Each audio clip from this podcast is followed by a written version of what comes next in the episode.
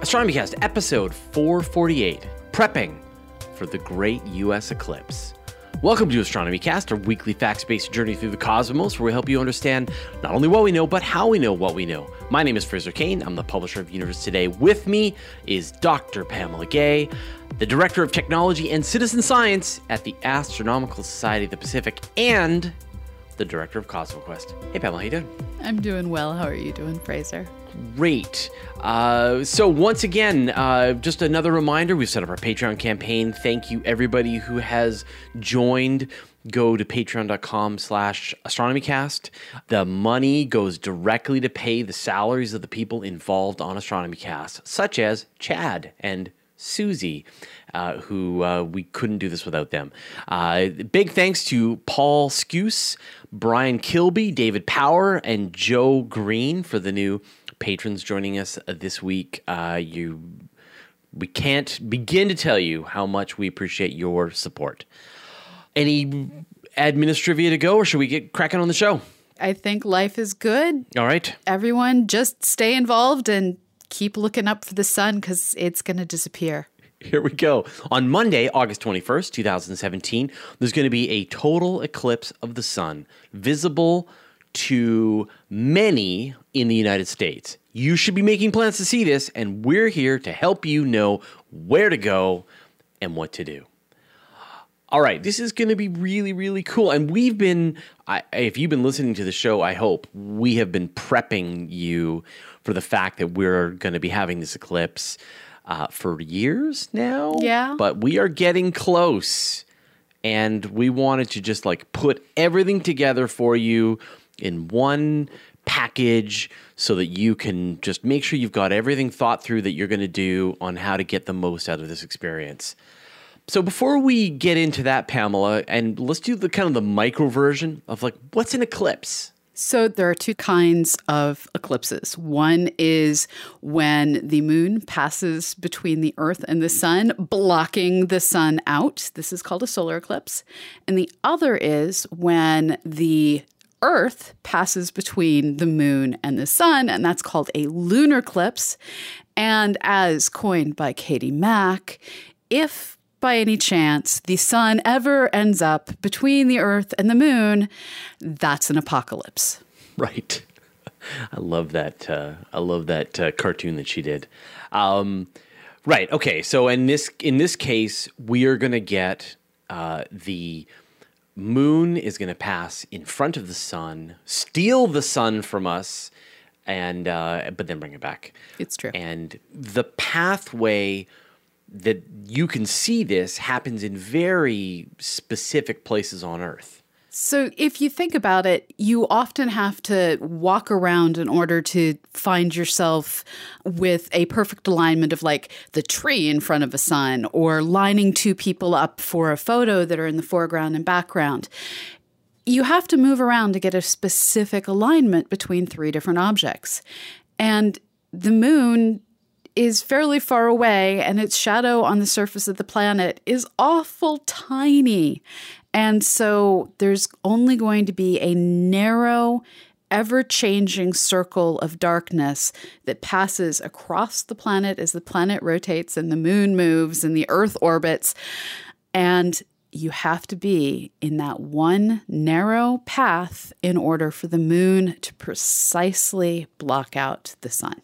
Now, I've seen solar eclipses in the past, but I've always seen partial solar eclipses. And so when you're not on that path, but if you're still on the day side and within a certain point, then you can see the moon take a chunk out of the sun. Yes. But that is lame compared to when the moon actually passes right in front of the sun. Yes. Everyone who has seen this considers it to be a, like a transcendental event where they become one with the cosmos for a few brief moments and just for that one second really appreciate and understand the very fabric of the cosmos. Or for the two minutes. or for the two minutes yeah. For those two brief moments you are the cosmos and the cosmos is you. This is what I keep hearing. that's what i keep hearing too. I haven't seen one yet. You, you haven't seen a total solar eclipse yet right? No, I've been rained on twice. oh You were on a ship one time, weren't you? I was. You chased one with a boat. I did, and we failed.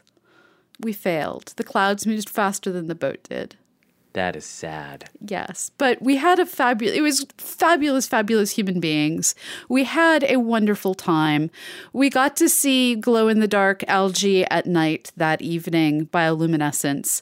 Um, and while bioluminescent algae isn't as exciting as a complete solar eclipse, at least we had that element of science. Uh, that just sounds like you're just telling yourself stories to make you feel better. When That's the true reality also. is the whole point of your trip to see this. As I again, like I said, for a moment there, you could have been one with the cosmos, but you weren't. I wasn't. So this is it though. We've called back the sun for repeat performance and the moon, and they're going to put on this show. Now, this one, you know, they call it the Great American Eclipse. I take exception as a Canadian.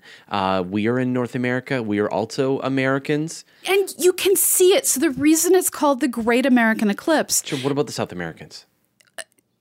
Okay, so they, they Yeah. should have put a north in front of it. The Great North American Eclipse. Fine. The Great U.S. Eclipse. I'm going to call it the Great U.S. Eclipse. They estimate that 500 million people will be able to see full or totality.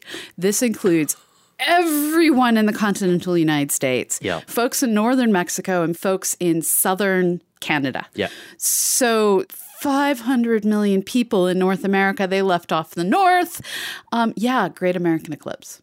But specifically, that 20 ish kilometer wide path, where is that going to go?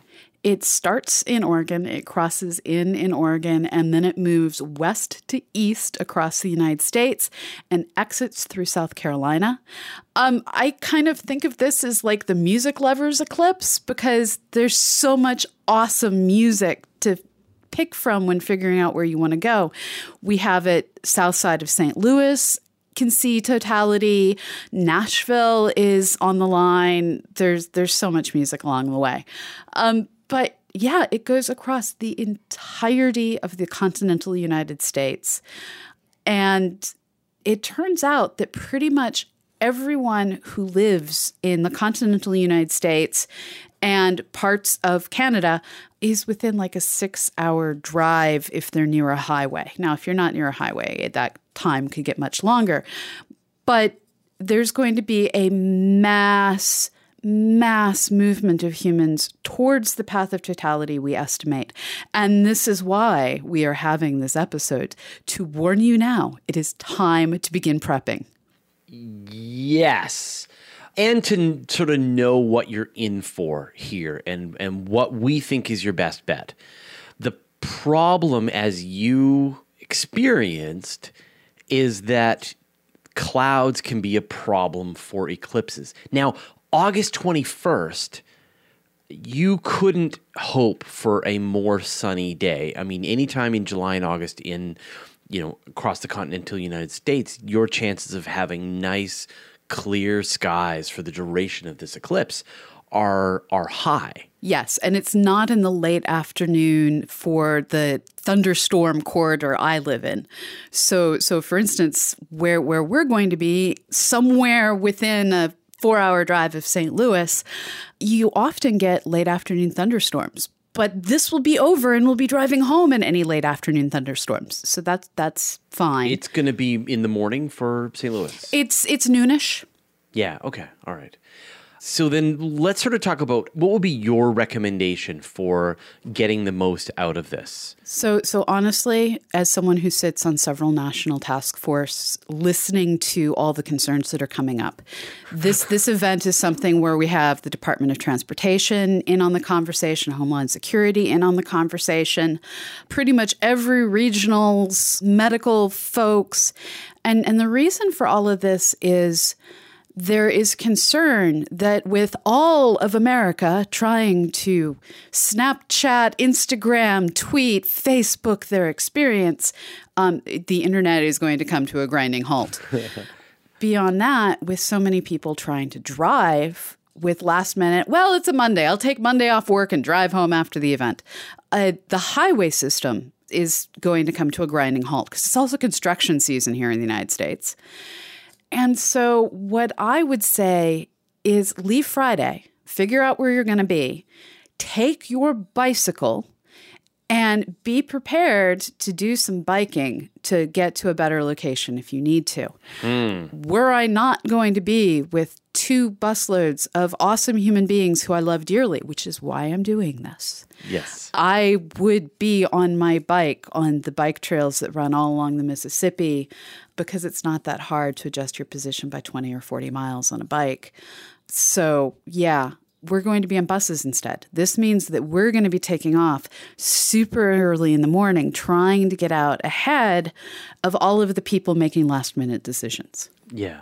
And I mean, I think that from what I've heard, a lot of the places to stay very close to the Eclipse Path now are essentially sold out. Yeah. But you can get within striking distance of the Eclipse Path within, say, three, four hours if you want to stay somewhere that's relatively nearby and then just drive and then sort of keep your eye on the weather and then head out early in the morning on the time of the eclipse and try to cross paths with a place where it's going to be good. Yes, that that is an excellent plan. Now, now the catch is when you're figuring out where you want to be, you have conflicting motivations. On one hand, it's summer, and summer means hot, miserable, sticky. You don't want to be in the sun, except it's a solar eclipse, so you want to be in the sun. So you want to find someplace where at the time that you're seeing the eclipse, which is going to vary for everyone, it's going to be fairly early in the morning for the people in Oregon, depending on your definition of morning. It's going to be late in the afternoon uh, for folks in South Carolina, lunchtime for those of us here in the middle of America. So you're going to want to make sure, you know, ahead of time, where in the sky is the sun going to be during totality? And go download Stellarium or Skywalk or any of these amazing pieces of software that's out there and just figure that out ahead of time. You can set the date, look it all up. It's it's super easy and will save you a ton of pain later because like one of the places that I was checking out for some photography, I had the realization the exact place where I was standing lined me exactly up with having a flag in front of totality. Now, admittedly, I could move five feet in any direction and fix that problem, but still, it was one of those moments of, huh, this is a uniquely bad position. What part of the country would you, if you had your choices, where would you probably go? Oh man, so I'm a photo junkie, kind of like you are, and and I have to admit I would probably going be going to um, one of the national parks, being somewhere up Colorado, Wyoming, Oregon, one of these gorgeous, gorgeous places, and just enjoying it with strange, awesome big animals who might be behaving strangely. Right. But, you know, a place like say Eastern Oregon is probably going to have the best weather. Those those parts will probably be more deserty, more dry, more sunny. and filled with the most people. If you're an introvert, don't go there if you're an introvert.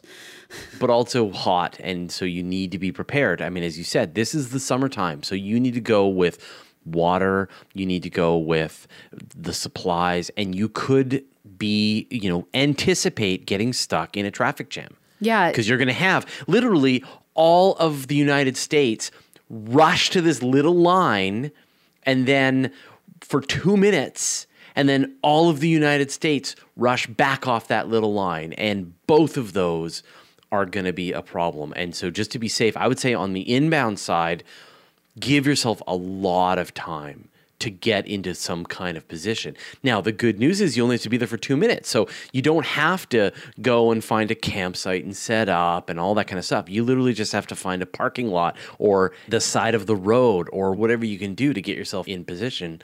You don't need to really, you know, set up, but I would give yourself more time on the on the getting out to position part and to give your some, yourself some flexibility to be able to to adjust your plans as the weather you know becomes its reality And to be fair to the entire experience, between the moon starting to block out the sun and the moon completely unblocking the sun, you're looking at a couple of hours. Now, most people, after they see totality, they're done. I'm out. It's over. Yeah. Gotta beat the rush. Exactly. But give yourself a chance to enjoy it, first of all. So don't get there five minutes before totality. Everyone will have already gotten the good spot and let yourself enjoy that whole process of the moon eating the sun. It's kind of cool. At least this is what I'm told. How long does that part take? It takes about an hour. Right. So the show really begins about an hour early. Then you've got totality, which is two minutes, and then you've got another hour of the moon releasing the sun again. And what's awesome is there are lots of places that you can go to to find out exactly where you are, what are the times I need to worry about. So, for instance, on eclipse.gsfc.nasa.gov, they have links to a Google map. And I love the Google map that they link to because the Google map lets you figure out. Um, what time does totality start? What time does it end? and and get all this information completely right for your location. Another site that's really good to go to is greatamericaneclipse.com. This this is a commercial website, but it is awesome and most of their really cool content is available entirely for free. Um, I'm a fan of entirely for free. And there's also an app that they've put together for the Great American Eclipse that um, gives you even more information on the path. And what they're hoping is by the time of totality, um, they'll also be able to give you highway information so you know if the point you're planning to go to um, has bad traffic, bad. Yeah, we're going to be putting all of that information up. I can tell you right now, most of the highways are green and yellow. So if you leave today, the roads are good. Um, don't wait until the highways are all red. You might hate yourself. Yeah. Now let's talk about getting the most out of the experience. So let's say you've, you know, you're organized, you get there early, you you've got lots of water, food, uh, you're ready to go what other safety equipment should you bring with you? Because this is going to be a solar eclipse. These can be dangerous. Yeah, so so do not go looking at the sun before the moon is completely blocking it. You can do harm to your eyes. Uh, a quick glance won't destroy your eyes, but it will give you like the green flashes of big sun splotch blocking out what you're trying to look at. So, a mistake I have personally made many times is practicing with my eclipse glasses, because you can use eclipse glasses to look at sunspots, where I'll glance over to see if there's clouds in front of the sun and blind myself in the process. Do not be me. So, practice with your solar glasses ahead of time. Practice putting them on, looking at the sun without blinding yourself with the sun first. If you're not skilled with eclipse glasses, as clearly I am not skilled. Work on doing something else that allows you to enjoy the experience. You can build a sun funnel. We have instructions of that from the Venus Transit a few years ago, and we'll be doing some of these in the quick links I'm going to pop up over the following weeks. You can buy and and relatively inexpensively, you can pick up binoculars, solar binoculars. I know you can buy a pair of solar binoculars. They're like around thirty dollars. Uh, look them up on Amazon. If you are, I would get them sooner than later. And they're great for just looking at the sun in general if you want to be able to see sunspots and things like that. So it's definitely worth having a pair of those. Uh, already. If you want to go fancier than that, there's like the solar telescopes by Coronado makes one, um, and there's a few of them, and then you can actually see the sun up close and some of them are in like different filters. You can actually see like a hydrogen alpha filter of the sun while the moon is passing in front. And those are just a they're just a party even when it, there's not an eclipse. They're a lot of fun to use. But a lot of you are going to have kids and kids are just not don't let a kid try and look through binoculars like little little kid look through binoculars at the sun because they're going to make my kind of mistake and look with their eyeballs too No, no, you want special binoculars. Yeah. So beyond that, just project it. There's what are called pinhole viewers. It turns out that if you poke a pin through something like an index card or a big piece of cardboard, actually works a whole lot better. Pizza boxes are awesome for this. Uh, that hole you can cast the sun through it and make a projection of the sun. And you don't have to wait for the eclipse to do this. Do it now. Enjoy some sunspots. Get some practice doing this. And that's exactly what I really recommend, right? Is get some practice that the sun unless you live here on the west coast of Vancouver Island, uh, the sun is up and you can practice. You can see sunspots. You can go out and, and find it with proper safety equipment, with eclipse glasses. I think, uh, was it number 14 welder's glass? Uh, it does the same thing, or one of these fancier um, solar telescopes, one that's got the solar filters on it. But the the thing you absolutely must not do is look at the sun very long with your unaided eye, which you know, duh, you know, we that hurts, and so you don't do it very long. But the one that's the real killer is a person will take a pair of binoculars or telescope, they'll point it at the sun for just a moment, and it will it will destroy your eyes. Like it, you know, the magnified light of the sun going into your eyes through a pair of binoculars or a telescope can blind you permanently literally instantaneously. It can also set fire to things. Yes, so be careful. Sure, sure. Set fire to your eyes. So the point here is you've got to make sure that you've got the right safety equipment. And this is the kind of thing that you're going to want to practice. And you're going to want to have your kids practice as well beforehand, just to make sure that when the actual event happens, you all know which piece of gear to use and you all know where to look and how to look to be safe as it's unfolding. Don't try to sort of explain it to everybody and in in advance. And the other mistake a lot of people are going to make, and this is the same mistake they make with rocket launches, is they're going to be so focused on trying to get the perfect picture that they forget to enjoy the experience. Yes. Yeah. It is completely fine to take pictures, but make sure your camera can just do it without you.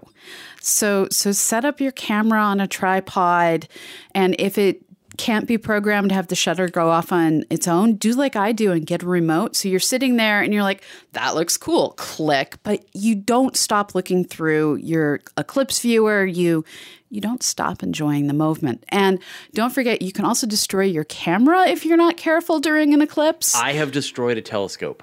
Oh. Yeah. Oh, yeah. Don't do that. No, don't do that. So I was doing a projection. So one of the things you can do, like with a pair of binoculars, if you don't look at it, is you can do a projection where you hold the binoculars and then the binoculars focuses the light and creates a spot on the ground on a white sheet and that's the shape of the of the sun. You can actually see the chomp go out of it and you can even see sunspots and stuff. But if you leave it for too long in that direction it heats up the optics inside and heats up the glass and heats up the glue and sort of ruins the the capability of it. So it's okay to do it very quickly but you're going to want a better solution. So i guess what we're saying is take the time figure out the gear you're going to want to be able to get a nice view of it. Practice safely with the sun. The sun's there from here until August. The sun's there, practice, you've got lots of time. Everyone on your expedition should be ready to go. And I think your advice about taking uh, pictures versus seeing is really important. I think the advice I've heard from many people is that if this is your first eclipse, your first total solar eclipse, don't do anything but just try to enjoy it. You know, just take it in and appreciate the moment. Don't try to capture it. That's what the veterans do. Number two, number three, number four, when you get the bug and you're chasing eclipses around the world, then by all means take the pictures and, and do it. But for the for that first time, just take it in and don't try to capture it and, and be a, a hero. And remember sunscreen, 24 hours worth of water, 24 hours worth of food, because you may not need them, but you may need to bail out the poor schmo down the sidewalk from you who's sitting there dehydrating. So, so be prepared to take care of others as well. Be safe out there. And now let's say that you you have maybe you've already seen an eclipse and you want to participate with your camera or maybe some other science. Uh, there's a really great project that's going to be going on during the eclipse, right? The mega movie. Yeah, the mega movie. Um, so you can do do a Google search for Eclipse Mega Movie, and uh, this is being organized, I think, with what with Google and the Astronomical Society of the Pacific, right? And it's out of University of California, Berkeley's Center for Astronomy Education group with Laura Peticolas. And the plan is that they're going to combine the images, the the pictures and video from astronomers across the entire eclipse path. Photographers, not astronomers. Anyone with a camera can participate.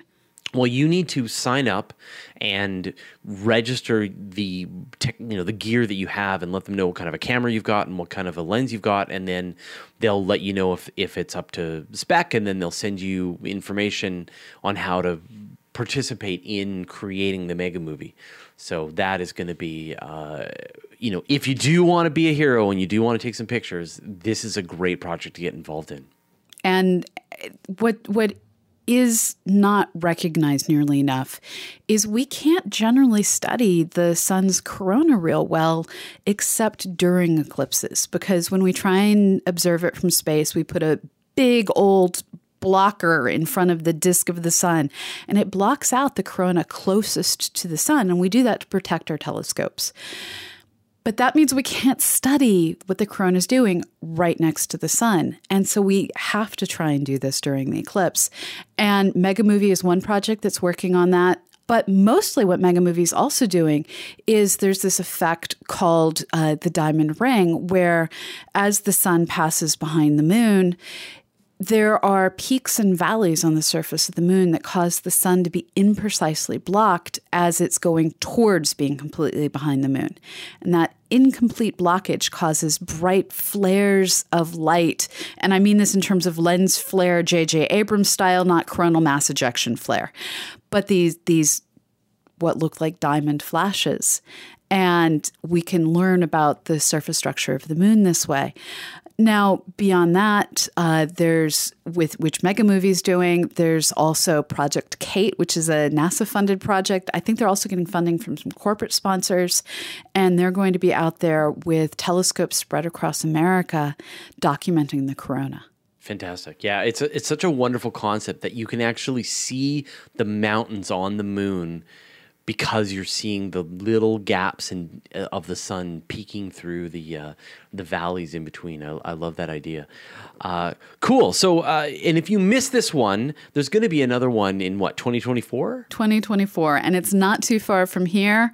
Uh, so yeah, we'll be making plans yet again. The second great North America eclipse. This one's going south to north, so it's a different route. Yeah. Uh, perfect.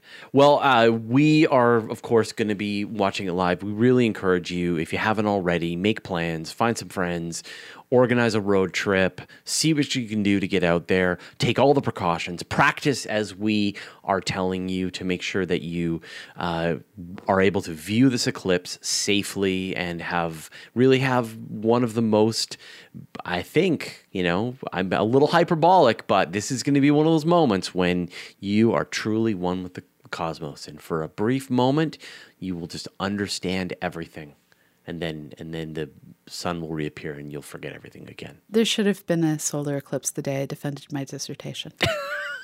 It would have been easier. At that exact moment, you would have understood for one, yeah, one brief moment. Everything. Uh, yeah, cool. Uh, well, thanks, Pamela, and uh, I'm now I'm just I'm so so excited. I can't wait. We'll see you next week. Sounds good. See you later. Thank you for listening to Astronomycast, a nonprofit resource provided by Astrosphere New Media Association, Fraser Cain, and Dr. Pamela Gay. You can find show notes and transcripts for every episode at astronomycast.com. You can email us at info at astronomycast.com, tweet us at astronomycast, like us on Facebook, or circle us on Google+. We record our show live on YouTube every Friday at 1.30 p.m. Pacific, 4.30 p.m. Eastern, or 20.30 GMT. If you missed the live event, you can always catch up over at cosmoquest.org or on our YouTube page. To subscribe to the show, point your podcatching software at astronomycast.com slash podcast.xml or subscribe directly from iTunes. If you would like to listen to the full unedited episode, including the live viewers' questions and answers, you can subscribe to astronomycast.com slash feed slash full raw. Our music is provided by Travis Searle, and the show was edited by Chad Weber. This episode of Astronomy Cast was made possible thanks to donations by people like you. Please give by going to patreon.com slash astronomycast.